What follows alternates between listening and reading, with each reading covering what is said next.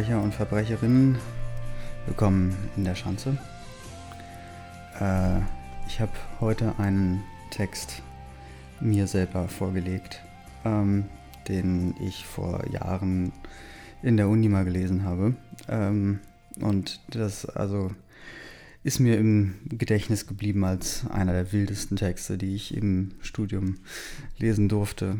Ähm, und da dachte ich mir, ey, ganz ehrlich, ähm, ich habe äh, hab nämlich gerade wieder mit Menschen gesprochen, die den Text noch nicht kannten. Und da dachte ich mir, das darf doch gar nicht sein. Ähm, ja, und äh, es handelt sich dabei um den Text Ornament und Verbrechen von Adolf Loos. Und äh, wer den Text schon kennt, äh, freut sich sicherlich. Ähm, ich bin mal noch gespannt. Das ist, also ich habe ihn seither auch nicht mehr gelesen. Ähm, in meiner Erinnerung ist es nur auf jeden Fall so, dass dieser Text ja heute nicht mehr so veröffentlicht werden würde. Ähm, aus vielerlei Gründen. Äh, zum einen ist natürlich die Rechtschreibung äh, so, dass ähm, nur bei Namen noch, äh, also der erste Buchstabe in einem Wort groß sein kann oder natürlich am Anfang des Satzes. Ansonsten ist es dem Englischen gleich gemacht, äh, hier dargestellt, also alle Wörter klein geschrieben. Aber ähm, das eigentlich eher nur so am Rande.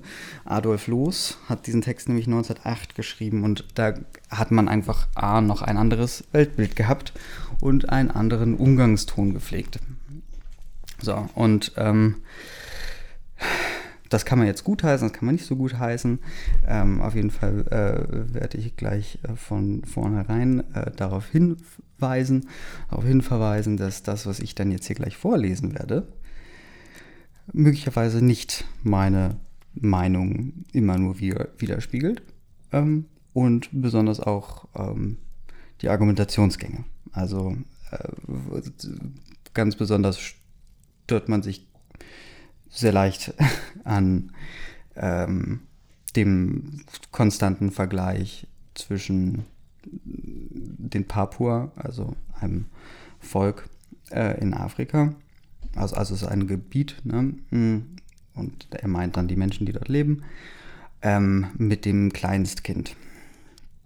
So als ähm, wenig weit entwickelte Volksgruppe, ähm, kulturell gesehen. So. Also ähm, da kann man an sich das Argument bringen, er redet hier nicht von Genetik oder sonst was, er redet von Kultur. Und er macht also eine klare Wertung zwischen Kulturen. Und das kann man jetzt mal stehen lassen. Da kann man, ähm, das kann man gut finden, das kann man schlecht finden. Ähm, ich werde da mich auch gar nicht groß zu äußern wollen, ähm, weil ich da auch gar nicht so eine klare ähm, wohlüberlegte Meinung zu habe. Also weil ich mich einfach mit, diesem, mit dieser Frage nicht so viel beschäftigt habe, weil ich diese Frage nicht sonderlich hilfreich finde. Ähm, äh, genau, also deswegen das. Und ja, also das ist mir nur so beim Überfliegen äh, nochmal aufgefallen. Ähm, ansonsten ist Adolf Loos wahrscheinlich einfach ein ganz, ganz wilder Mensch gewesen. Ähm, ich kann auch nochmal gucken, ob man was zu ihm vielleicht später nochmal sagen möchte. Aber äh, ich glaube, das ist alles nur Zeitvergeudung. Ähm, und eigentlich geht es hier ja um Ornament und Verbrechen von Adolf Loos aus dem Jahre 1908. Der menschliche Embryo macht im Mutterleibe alle Entwicklungsphasen des Tierreiches durch. Wenn der Mensch geboren wird, sind seine Sinneseindrücke gleich denen eines neugeborenen Hundes. Seine Kindheit durchläuft alle Wandlungen, die der Geschichte der Menschheit entsprechen. Mit zwei Jahren sieht er, wie ein Papua, mit vier Jahren wie ein Germane, mit sechs Jahren wie Sokrates, mit acht Jahren wie Voltaire. Wenn er acht Jahre alt ist, kommt ihm das Violett zum Bewusstsein, die Farbe, die das 18. Jahrhundert entdeckt hat, denn vorher waren das Veilchen blau und die Purpurschnecke rot.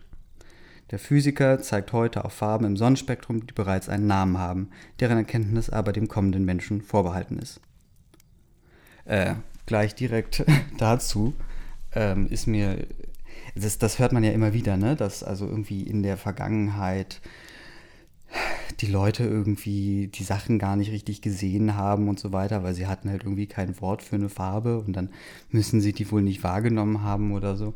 Also das, das also ist mir immer sehr, sehr suspekt, solche Aussagen und ich glaube, die sind in ihrer, ähm, ja, wird immer gerne etwas über, ähm, ja, übertrieben. Also wenn, wenn ich ein äh, weiß sehe und das ist nicht ganz weiß, ich nenne es halt trotzdem weiß, ich sehe aber schon, dass es nicht ganz weiß ist, sondern halt Eierschale oder so.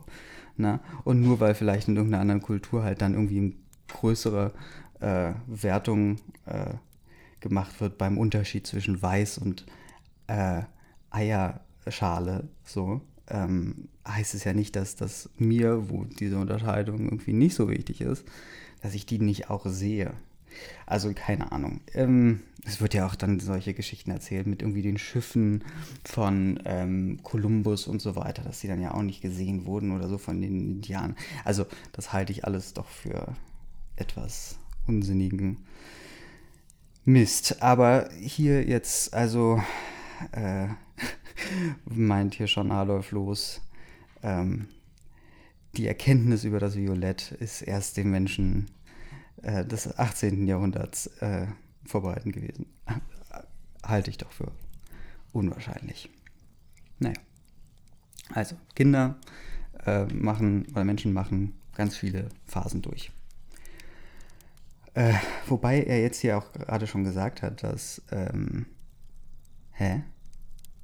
Der menschliche Embryo macht im Mutterleibe alle Entwicklungsphasen des Tierreiches durch. Ach so, er beginnt hier, das ist jetzt nicht eine Erklärung, sondern er macht die des Tierreiches durch.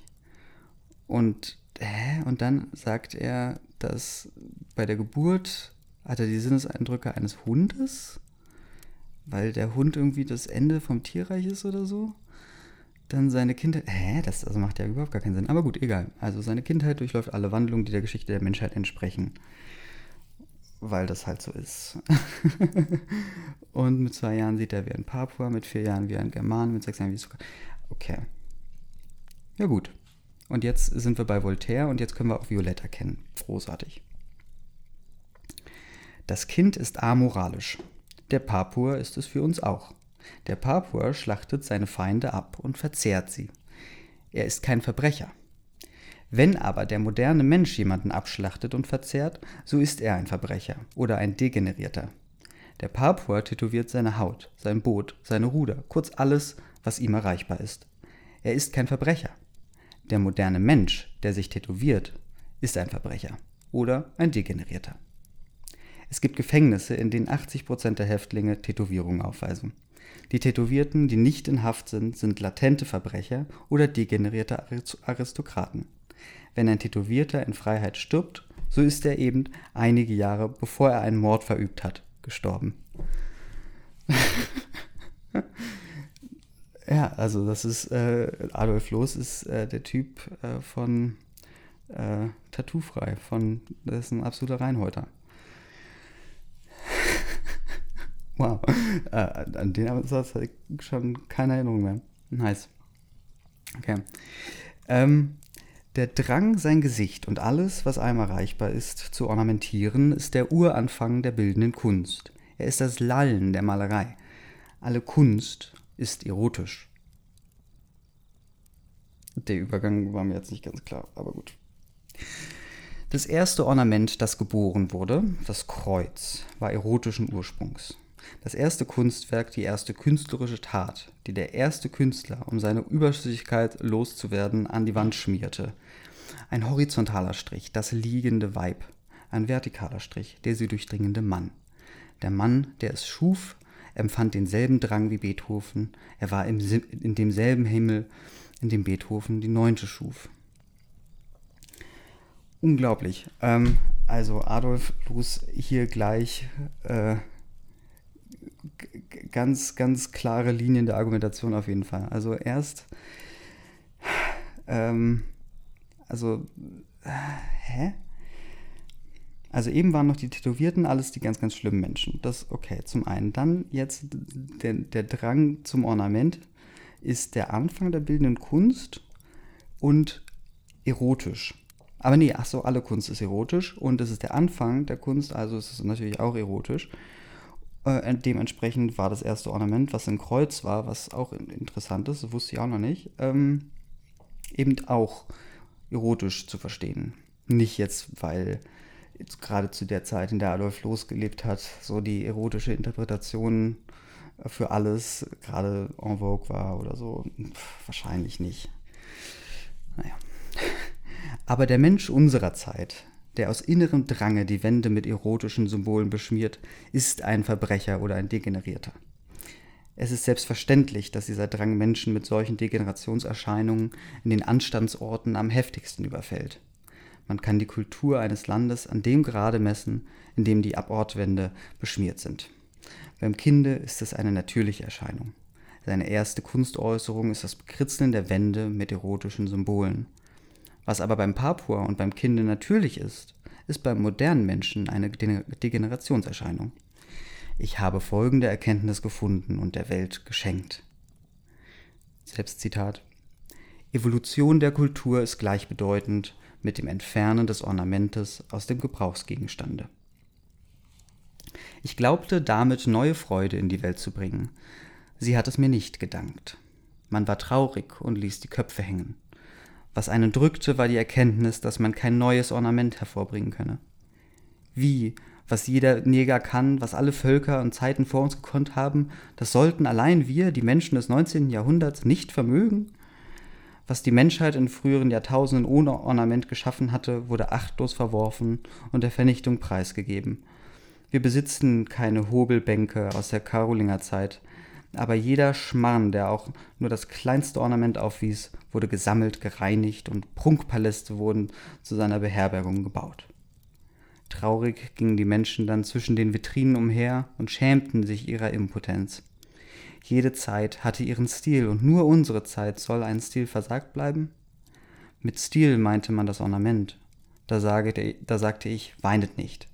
Seht, das macht ja die Größe unserer Zeit aus, dass sie nicht imstande ist, ein neues Ornament hervorzubringen.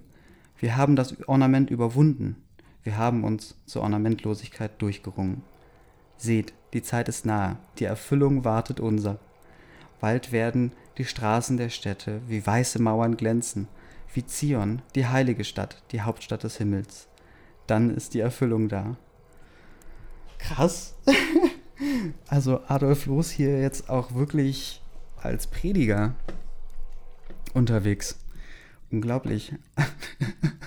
Also besonders diese Stelle, ähm, weinet nicht.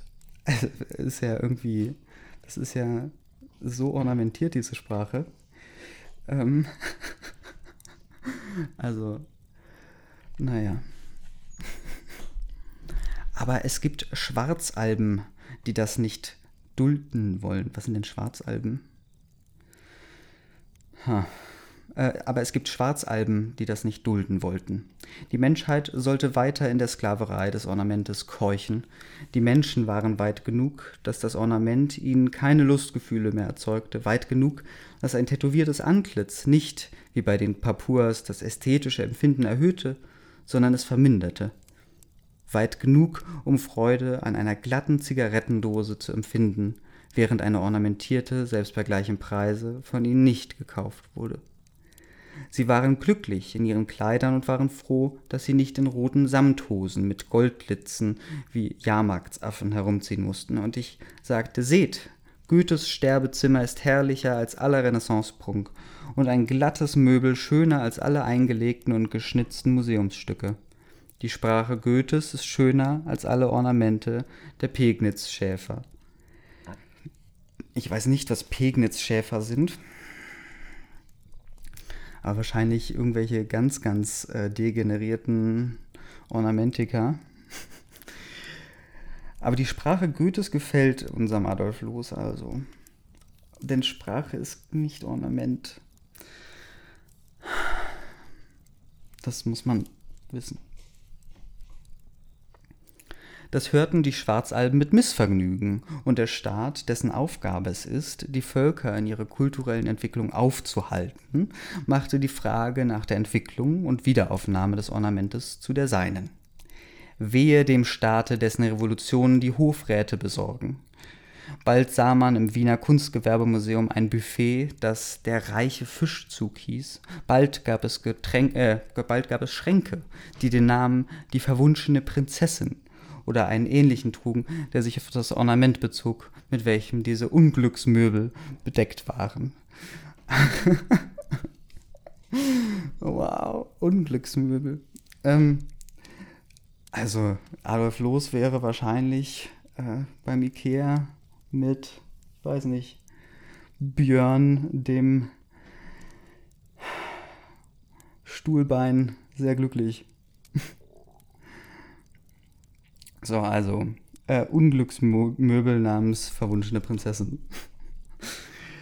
Der österreichische Staat nimmt seine Aufgabe so genau, dass er dafür sorgt, dass die Fußlappen aus den Grenzen der österreichisch-ungarischen Monarchie nicht verschwinden. Er zwingt jeden kultivierten 20-jährigen Mann drei Jahre lang an Stelle der gewirkten Fußbekleidung Fußlappen zu tragen. Denn schließlich geht eben jeder Staat von der Voraussetzung aus, dass ein niedrig stehendes Volk leichter zu regieren ist. Da hat er natürlich recht. Ich weiß aber nicht, was die Fußlappen sind. Ähm, nun gut, die Ornamentseuche ist staatlich anerkannt und wird mit Staatsgeldern subventioniert. Also Kommentar, ähm, alle Seuchen sind auch staatlich anerkannt und mit Staatsgeldern subventioniert. Nun gut, die Ornamentseuche, bla. Ich aber erblicke darin einen Rückschritt. Ja, Adolf hat hier nämlich den hellen Blick. Also er blickt darin einen Rückschritt. Ich lasse den Einwand nicht gelten, dass das Ornament die Lebensfreude eines kultivierten Menschen erhöht. Lasse den Einwand nicht gelten, der sich in die Worte kleidet, wenn aber das Ornament schön ist. Mir und mit mir allen kultivierten Menschen erhöht das Ornament die Lebensfreude nicht. Wenn ich ein Stück Pfefferkuchen essen will, so wähle ich mir eines, das ganz glatt ist und nicht ein Stück, das ein Herz oder ein Wickelkind oder einen Reiter darstellt, der über und über mit Ornamenten bedeckt ist. Der Mann aus dem 15. Jahrhundert wird mich nicht verstehen. Aber alle modernen Menschen werden es. Der Vertreter des Ornamentes glaubt, dass mein Drang nach Einfachheit einer Kasteiung gleichkommt. Nein, verehrter Herr Professor aus der Kunstgewerbeschule, ich kasteie mich nicht. Mir schmeckt es so besser. Die Schaugerichte vergangener Jahrhunderte, die alle Ornamente aufweisen, um die Pfauen, Fasane und Hummern schmackhafter erscheinen zu lassen, erzeugen bei mir den gegenteiligen Effekt. Mit Grauen gehe ich durch eine Kochkunstausstellung, wenn ich daran denke, ich sollte diese ausgestopften Tierleichen essen. Ich esse Roast Beef. Puh. Ja. Also, wenn ihr jetzt noch immer nicht davon überzeugt seid, äh, dass dieser Text wild ist, dann weiß ich auch nicht mehr. Also, wow. Ähm, also ich, ich lese den jetzt natürlich jetzt auch schon ganz schön negativ vor, ne? Ähm, aber also ich glaube, dass das ist die Emotion, die er tatsächlich so empfunden haben muss, weil ansonsten würde man den Text auch so nicht schreiben. Nein, verehrter Herr Professor aus der Kunstgewerbeschule, also Entschuldigung, also das ist ja nicht mehr sachlich und das ist auch nicht äh, kühl und genau. Also ich esse Roast Beef. Ich, ich verstehe nicht, wie, wie dieser Mensch sich hinstellen kann, die ganze Zeit gegen Ornamente wettern kann, das meinte ich ja eben schon. Und dann die ganze Zeit so, so eigentlich nichts anderes tut, außer im Grunde nur Stil zu benutzen. Also die Aussagen, die er trifft, sind ja im Grunde nur irgendwelche flachen, ich mag das nicht und alle, die das schon mögen, die sind degeneriert. So, also und das, das wiederholt er ja nur einfach rauf und runter in verschiedenen, äh, ja, bunten Farben mit vielen verschiedenen Ornamenten. Also Ich esse Roast Beef. Also diese gesamte Aussage, das, da ist nicht sachlich dran, das ist nur eine, eine ja, Präsentation. Ein Voila. Der ungeheure Schaden und die Verwüstung, die die Neuerweckung des Ornamentes in der ästhetischen Entwicklung anrichtet, könnten leicht verschmerzt werden, denn niemand, auch keine Staatsgewalt, kann die Evolution der Menschheit aufhalten. Man kann sie nur verzögern. Wir können warten. Aber es ist ein Verbrechen an der Volkswirtschaft, dass dadurch menschliche Arbeit, Geld und Material zugrunde gerichtet werden. Diesen Schaden kann die Zeit nicht ausgleichen die arme Volkswirtschaft. Ja. Ähm, wir können warten. Aber dieser Schaden kann die Zeit nicht ausgleichen. Ich versuche gerade zu verstehen, was sie sagen will, aber ja, ich, ich verstehe auch nicht so richtig, warum. Also, er meint ja, der Staat ist immer erst einmal für Ornament und gegen äh, die Erstärkung des Individuums, ähm, was ja irgendwo Sinn macht, also auf jeden Fall den zweiten Teil. Aber ähm, warum denn? Also, naja, egal. Ich würde irgendwie gerne mal ein paar Begründungen haben. Also es, es, es werden halt die ganze Zeit nur irgendwelche Aussagen getätigt, aber irgendwie nichts irgendwie argumentiert oder hergeleitet oder irgendwas. Das ist irgendwie so. Der, das Kind ist wie der Papua und der Papua, der hat Tattoos und ähm, und ähm, aber Tattoos sind ein Zeichen von Degeneriertheit, aber nicht beim Papua, sondern nur beim modernen Menschen, weil dieser ist kulturell weiter und zwar so weit, dass nur noch die Funktion im Zentrum steht und die, also und die Funktion des Tattoos ist ähm, nichtig. Die ist die, überhaupt Ornament, die Funktion von Ornament ist nichtig.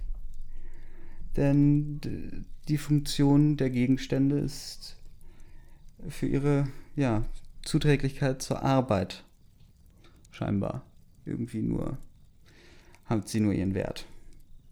Ich verstehe nicht richtig, also wahrscheinlich ist er dann so einer der Leute, die gedacht haben, okay, wir, wir laufen jetzt hier wirklich auf das Ende der Zeit, auf das Ende der, ja, aller Zeiten zu. Weil ich meine, wenn, wenn das Ende der Kultur ist, dass es kein Ornament mehr gibt, danach gibt es ja jetzt nicht mehr so radikal viel, was du noch machen kannst ähm, in der Hinsicht.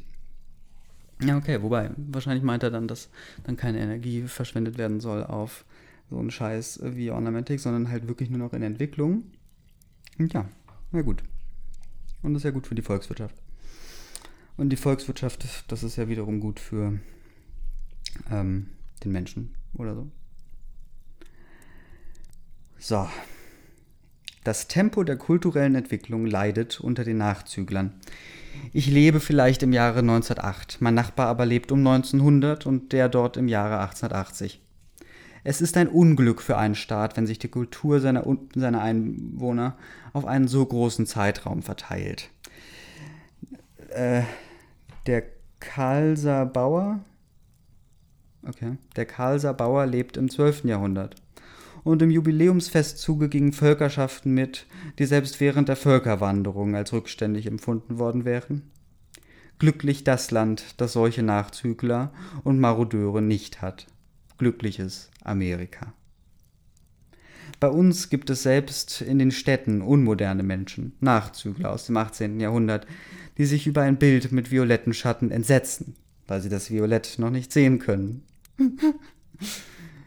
Ihnen schmeckt der Fasan besser, an dem der Koch tagelang arbeitet, und die Zigarettendose mit Renaissance-Ornamenten gefällt Ihnen besser als die glatte.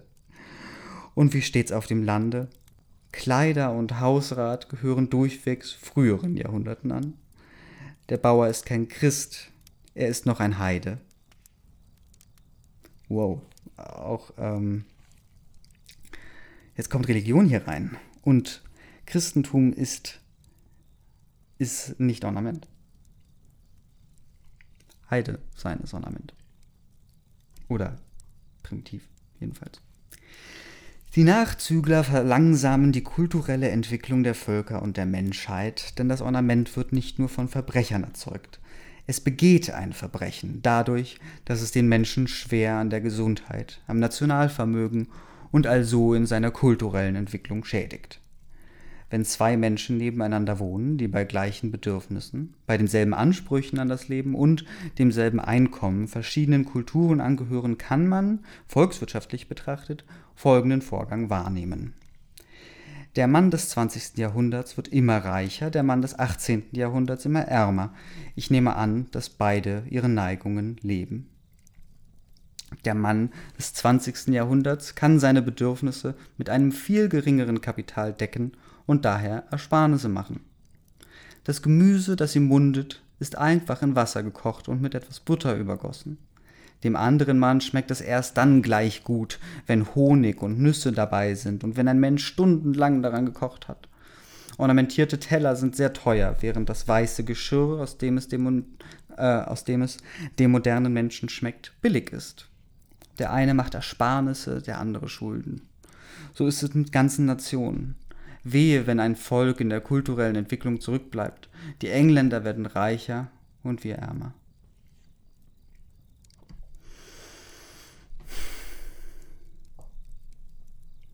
Ich frage mich,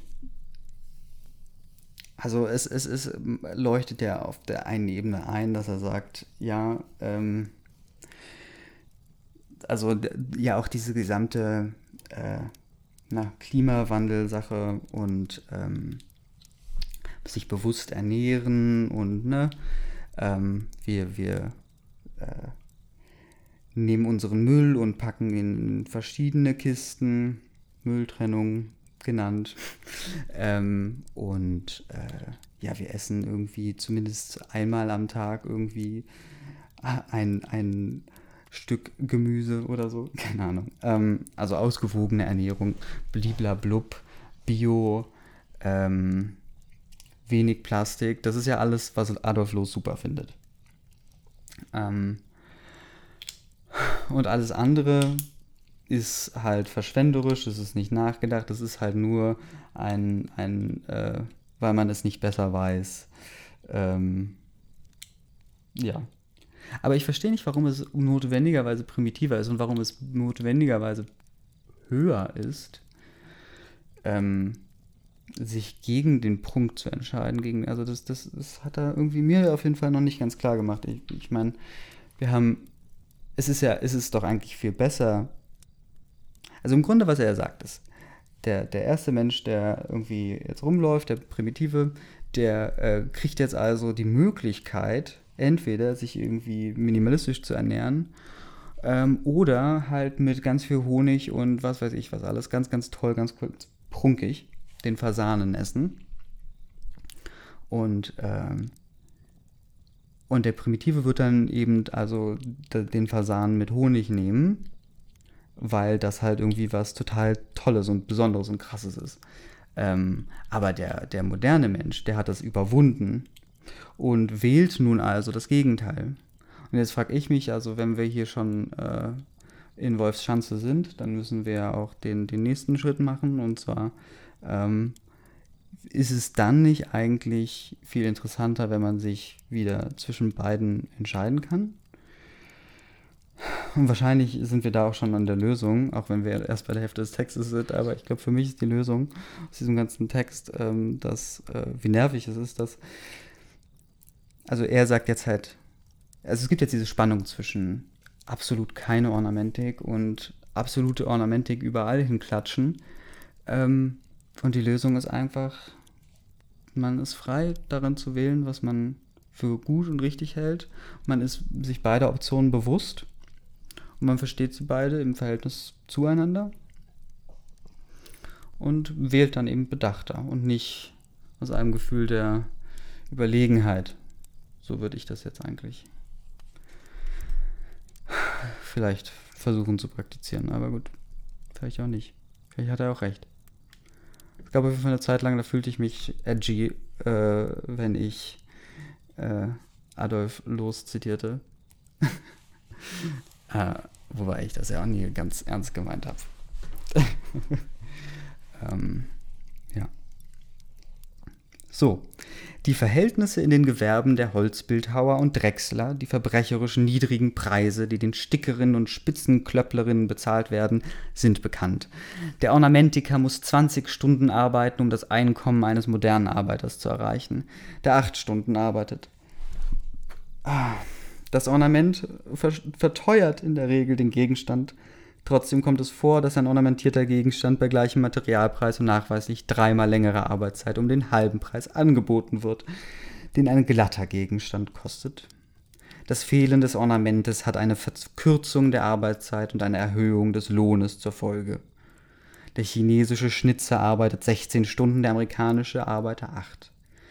Wenn ich für eine glatte Dose so viel zahle wie für eine ornamentierte, gehört die Differenz an Arbeitszeit dem Arbeiter.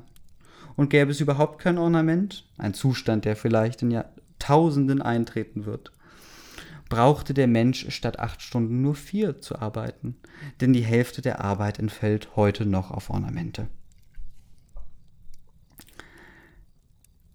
Warum aber jetzt der glatte Gegenstand auch noch teurer ist, wäre jetzt mal interessant.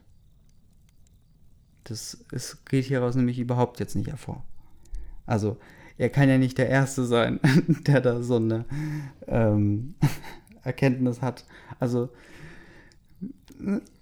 das kostet, also das ist günstiger zu machen für mich als, als Schnitzer da jetzt oder als Klöppler oder Klöpplerin oder Schnitzerin. Ähm, äh, wie, ich muss da jetzt 16 Stunden dran arbeiten, der andere weniger und der verkauft das gleiche Ding auch noch für teurer. Also, das würde ja niemand sich zweimal sagen lassen. ja, also, Adolf, das glaube ich dir nicht. Und wenn doch, dann muss es mir bitte begründen. Ornament ist vergeudete Arbeitskraft und dadurch vergeudete Gesundheit. So war es immer. Heute bedeutet es aber auch vergeudetes Material. Und beides bedeutet vergeudetes Kapital. Da das Ornament nicht mehr organisch mit unserer Kultur zusammenhängt, ist es auch nicht mehr der Ausdruck unserer Kultur.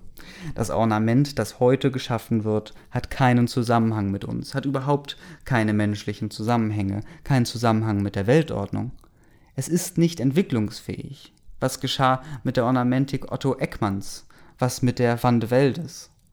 Stets stand der Künstler voll Kraft und Gesundheit an der Spitze der Menschheit, der moderne Ornamentiker aber ist ein Nachzügler oder eine pathologische Erscheinung. Seine Produkte werden schon nach drei Jahren von ihm selbst verleugnet. Kultivierten Menschen sind sie sofort unerträglich, den anderen wird diese Unerträglichkeit erst nach Jahren bewusst. Wo sind heute die Arbeiten Otto Eckmanns? Wo werden die Arbeiten Olbrichs nach zehn Jahren sein? Das moderne Ornament hat keine Eltern und keine Nachkommen, hat keine Vergangenheit und keine Zukunft. Es wird von unkultivierten Menschen, denen die Größe unserer Zeit ein Buch mit sieben Siegeln ist, mit Freuden begrüßt und nach kurzer Zeit verleugnet. Die Menschheit ist heute gesünder denn je. Krank sind nur einige wenige. Diese wenigen aber tyrannisieren den Arbeiter, der so gesund ist, dass er kein Ornament erfinden kann. Sie zwingen ihn, die von ihnen erfundenen Ornamente in den verschiedensten Materialien auszuführen. Der Wechsel der Ornamente hat eine frühzeitige Entwertung des Arbeitsproduktes zur Folge. Die Zeit des Arbeiters, ist auch wieder hier, wieder Themensprung. Die Zeit des Arbeiters, das verwertete Material sind Kapitalien, die verschwendet werden. Ich habe den Satz aufgestellt. Ah, wieder Selbstzitat. Die Form eines Gegenstandes halte so lange, das heißt, sie sei so lange erträglich, solange der Gegenstand physisch hält. Ähm okay, also ich glaube, was wir sagen, okay, die Form eines Gegenstandes halt so lange, das heißt, sie sei so lange erträglich, solange der Gegenstand physisch hält. Also das heißt, wenn du ein Ornament hast, ne, dann kann das halt, weil das rausguckt, quasi schneller mal abfallen, während du, wenn du eine viereckige Kiste hast, sie behält auf jeden Fall ihre Form Wobei die Form des Gegenstandes doch in vielen Kontexten überhaupt nicht wichtig ist, Adolf. Seine Funktionalität ist wichtig. Aber deine Ornamentik ist doch die glatte Oberfläche. Das ist doch für dich geil, ästhetisch. Es ist nicht in jedem Kontext sinnvoll. Naja. Ich will das zu erklären suchen. Ein Anzug wird seine Form häufiger wechseln als ein wertvoller Pelz. Die Balltoilette der Frau, nur für eine Nacht bestimmt, wird ihre Form rascher wechseln als ein äh, Schreibtisch. Die Balltoilette der Frau. Ich weiß nicht, was es ist. Ich stelle mir nur einfach irgendwie gerade irgendwelche Frauen um 1900 vor, die irgendwie so ein äh, ähm, irgendwas an ihrem Kleid haben, wo sie reinkacken können. Hä? Die Balltoilette der Frau nur für eine Nacht bestimmt ist bestimmt ganz peinlich. Ist wahrscheinlich was ganz, ganz anderes und das muss man wahrscheinlich wissen und ich weiß es nicht. Tut mir leid, tut mir leid. Wehe aber, wenn man den Schreibtisch so rasch wechseln muss wie eine Balltoilette, weil einem die alte Form unerträglich geworden ist, dann hat man das für den Schreibtisch verwendete Geld verloren.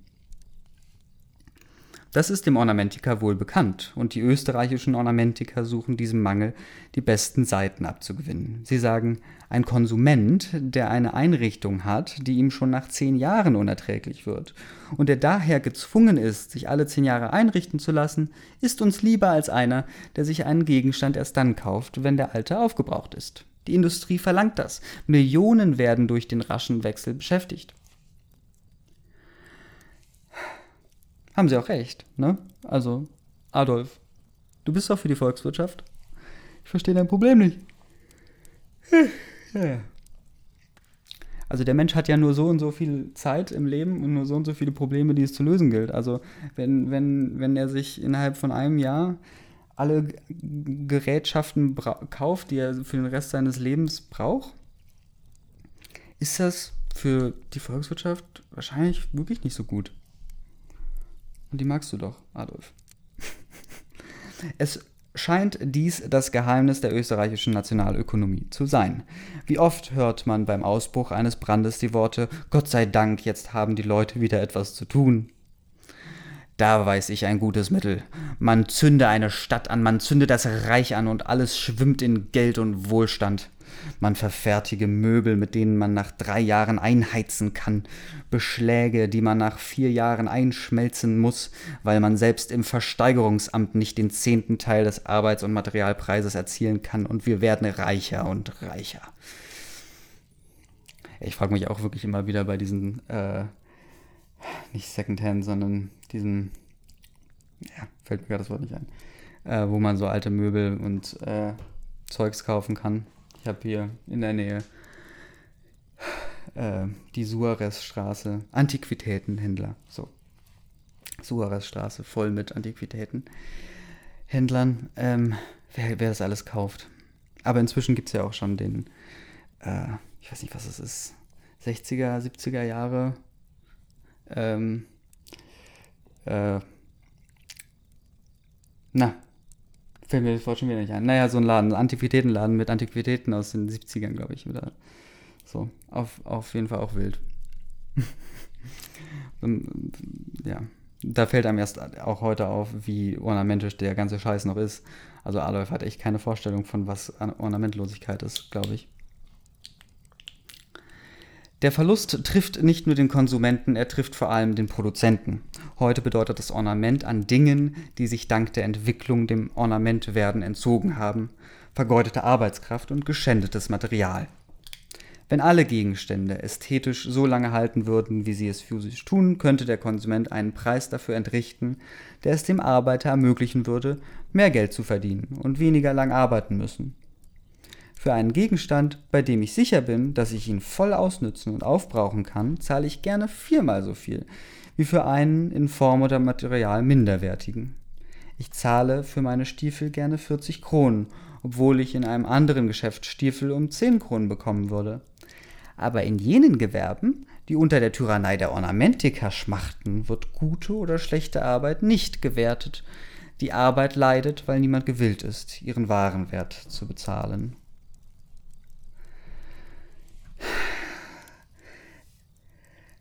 Es wird, es, es verwirrt. Also, also zum einen, ja, so langsam verstehe ich, was er meint. Es gibt halt ganz viel Zeugs, was Schnickschnack und so weiter hat und äh, das ist halt irgendwie meistens doch auch wieder günstig. Hat er schon recht, also. Aber. Aber warum ist das so? Also ist es nicht so, dass das zuerst das Ganze halt nicht so ein gutes Produkt ist und dann halt mit der Ornamentik wird dann halt wahrscheinlich versucht, darüber hinwegzutäuschen. Mit dem anderen dann nicht. Aber der Ornamentiker, der das dann tatsächlich so tut, der weiß das doch. Also der bietet sein Produkt ja nicht günstiger an, weil er irgendwie doof ist.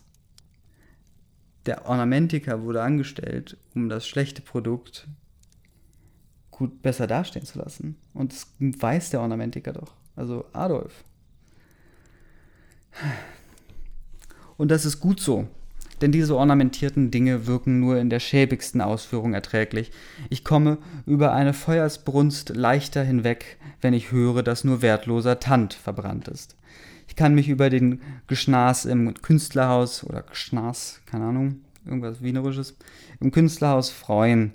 Weiß ich doch, dass es in wenigen Tagen aufgestellt, in einem Tage auf, abgerissen wird. Oder so, ich kann das nicht gut.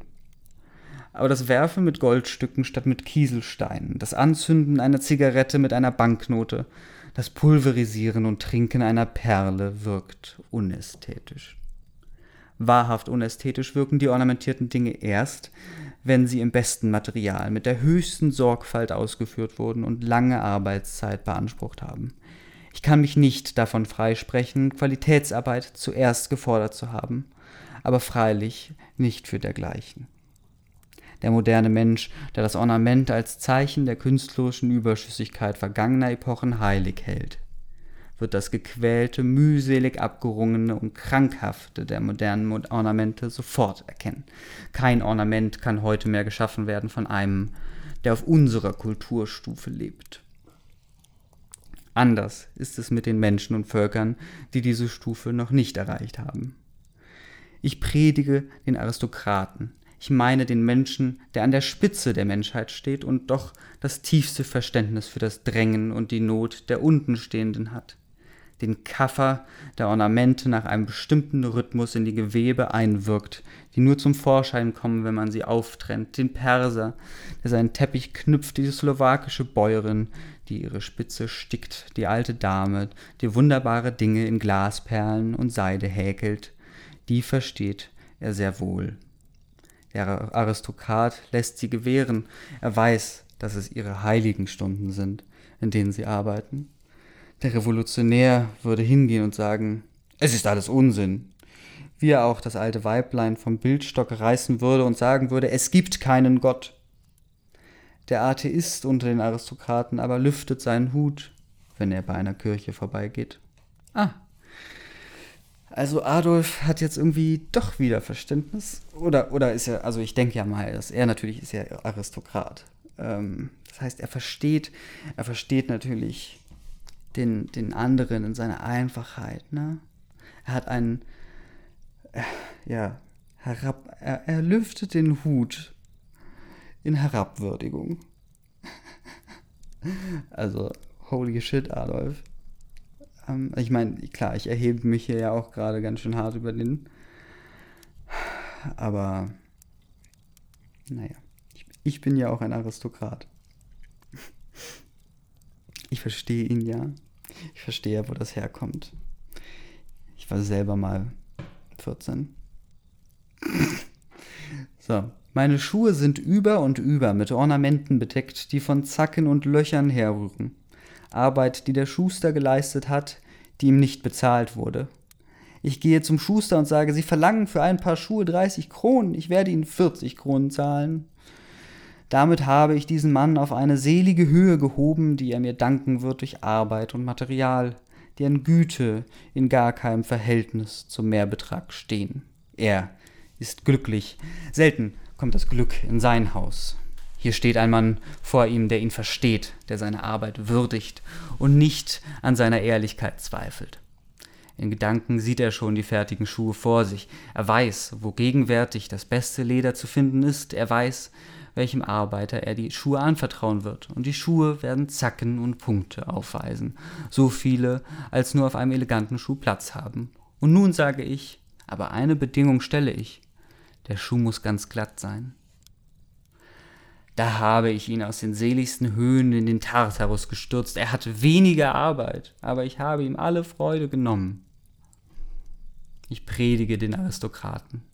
Ich ertrage Ornamente am eigenen Körper, wenn sie die Freuden meiner Mitmenschen ausmachen. Sie sind dann auch meine Freude.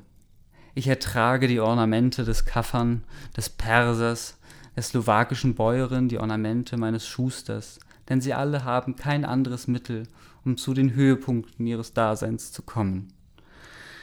Wir haben die Kunst, die das Ornament abgelöst hat. Wir gehen nach des Tages Last und Mühen zu Beethoven oder den Tristan.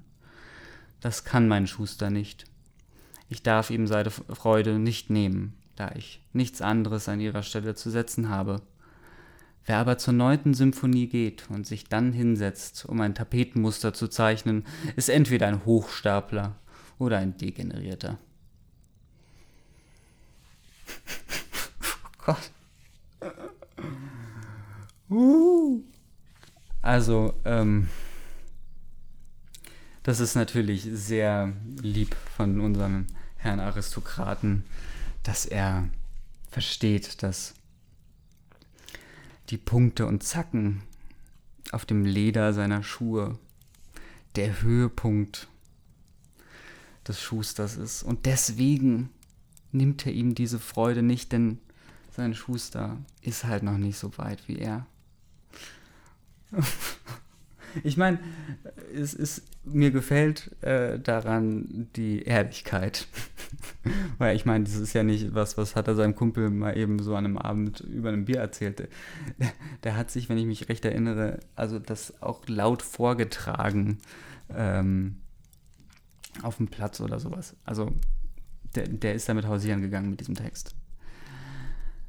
Das Fehlen des Ornamentes hat die übrigen Künste zu ungeahnter Höhe gebracht. Die Symphonien Beethovens wären nie, also ja genau, das ist glaube ich ein Vortrag. So, ich, ich google es gleich nochmal. Ähm, aber ja, wer aber zur neunten Symphonie geht und sich dann hinsetzt, um ein Tapetenmuster zu zeichnen, ist entweder ein Hochstapler oder ein Degenerierter. Ich meine, für so einen Satz, äh, da lebt man doch. Das Fehlen des Ornamentes hat die übrigen Künste zu ungeahnter Höhe gebracht. Die Symphonien Beethovens wären nie von einem Manne geschrieben worden, der in Seide, Samt und Spitzen dahergehen musste. Wer heute im Samtdruck herumläuft, ist kein Künstler, sondern ein Hans Wurst oder ein Anstreicher. Wir sind feiner, subtiler geworden. Die Herdenmenschen mussten sich durch verschiedene Farben unterscheiden. Der moderne Mensch braucht kein Kleid als Maske. So ungeheuer stark ist seine Individualität, dass sie sich nicht mehr in Kleidungsstücken ausdrücken lässt. Ornamentlosigkeit ist ein Zeichen geistiger Kraft. Der moderne Mensch verwendet die Ornamente früherer und fremder Kulturen nach seinem Gutdünken. Äh, Gutdünken, sorry. Seine eigene Erfindung konzentriert er auf andere Dinge. Äh, hört, hört. Ähm, hier äh, erkenne ich mich selbst wieder und auf die Schulter getappt als jemand, der stets in Grautönen und primär nur schwarz rumläuft. Ähm, weil die halt meistens ganz gut zueinander passen. Ähm, also, das war's. Ach so. Okay, also der moderne Mensch verwendet die Ornamente früherer und fremder Kulturen nach seinem Gutdünken. Seine eigene Erfindung konzentriert er auf andere Dinge. Okay, das war der letzte Gedanke des Textes. Also hier ist jetzt noch auf Wikisource ähm, eine Anmerkung des Herausgebers. Das werde ich jetzt dann vielleicht auch noch vorlesen. Das erspart uns möglicherweise einige Googlers, die ich jetzt ansonsten gemacht hätte. Vielen Dank, Wikisource. Wo der erste Druck dieser vielleicht bekanntesten Arbeit von Adolf Loos erschien, konnte noch nicht festgestellt werden. Jedenfalls hat Loos einen kaum eine halbe Stunde währenden Vortrag unter diesem Titel schon am 21. Januar 1910 im Akademischen Verband für Literatur und Musik in Wien gehalten. Siehe Fremdenblatt ähm, sowieso. In französischer Übersetzung gedruckt, 1913 in Cahiers d'aujourd'hui, danach in L'Esprit Nouveau, 1920. Nach der Anmerkung im Prager Tagblatt wäre der Aufsatz von 1929 deutsch nicht erschienen. Der Aufsatz ist dann nicht nur in deutscher Sprache unzählige Male wieder gedruckt worden. Ich glaube, dieses nicht sollte weg. Es seien erwähnt Frankfurter Zeitung, Prager Tagblatt, da waren die Jahre. Mit der folgenden Anmerkung: Dieser Artikel des Wiener Architekten 1908 geschrieben, damals in München von Kunstgewerblern zu Krawallen benutzt, in Berlin als Vortrag begeistert aufgenommen, ist niemals gedruckt in deutscher Sprache erschienen. Der Titel Ornament und Verbrechen ist als Schlagwort vielen in Erinnerung geblieben, auch solchen, die niemals gewusst haben, woher es stammt. Der Artikel erschien in allen Kultursprachen, amüsanterweise auch im Hebräischen und Japanischen. Was? Was? Ähm. Was?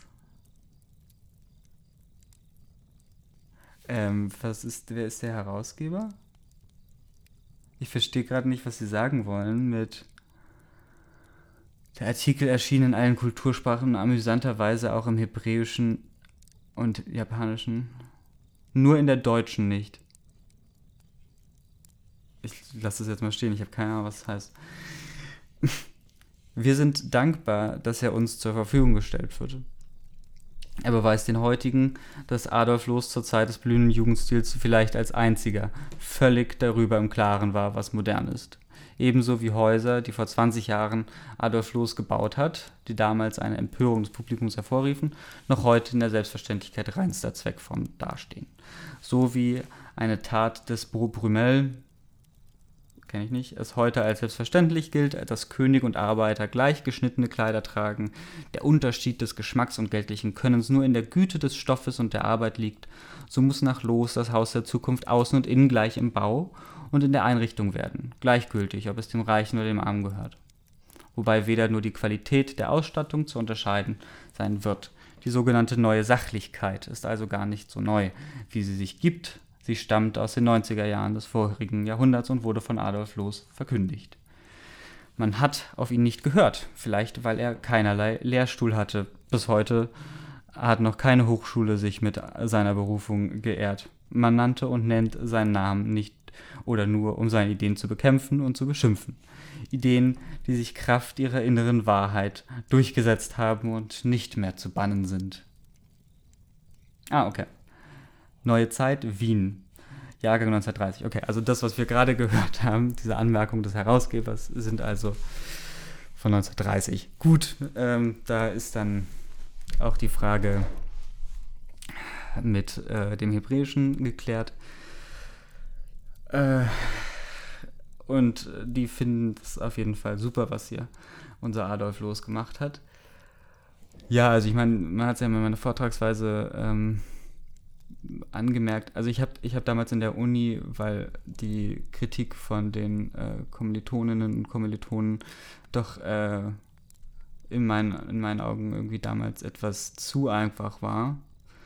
Ähm, also sie haben sich halt daran aufgehalten, dass äh, er halt jetzt irgendwie die, den Papua mit dem Kleinkind vergleicht und das, das ist auch alles äh, das, also eine eigene Problematik, aber darum geht es hier jetzt primär auch nicht und das ist auch nicht äh, irgendwie ein äh, zentrales ähm, ja, Werkzeug, das er benutzt hier. Und es ist auch, also auch ohne diesen Vergleich kann er diesen Text hier hinschreiben. Deswegen fand ich also den Text auf, über den, ja, darüber jetzt anzugreifen, etwas, etwas zu einfach. Also habe ich den dann damals irgendwie verteidigt auf der Ebene. Ähm, aber also ich habe für diesen Text auf jeden Fall nichts übrig, äh, muss ich jetzt äh, nach erneuten Lesen feststellen. Also der, der Text ist super lustig. er ist mega lustig. Ähm, aber er, er, begründet nichts. Er ähm, findet halt irgendwie modernen, wie er es meint, glatte Flächen, findet halt toller als die anderen. Aber er würdigt sich immerhin herab äh, zu denjenigen, die halt nicht etwas anderes die, die, deren gesamte Lebensfreude darin besteht, Zacken und Punkte in das Leder seiner Schuhe zu machen. Also es ist wirklich unglaublich und unaristokratisch. Solch eine ähm, Weltsicht. Na gut, egal. Ich hoffe, äh, ihr hattet Spaß an dem Text. Ähm, ich hatte es auf jeden Fall. Und ich wünsche noch einen schönen ähm, Tag. Und ähm, ja, bis zum nächsten Mal.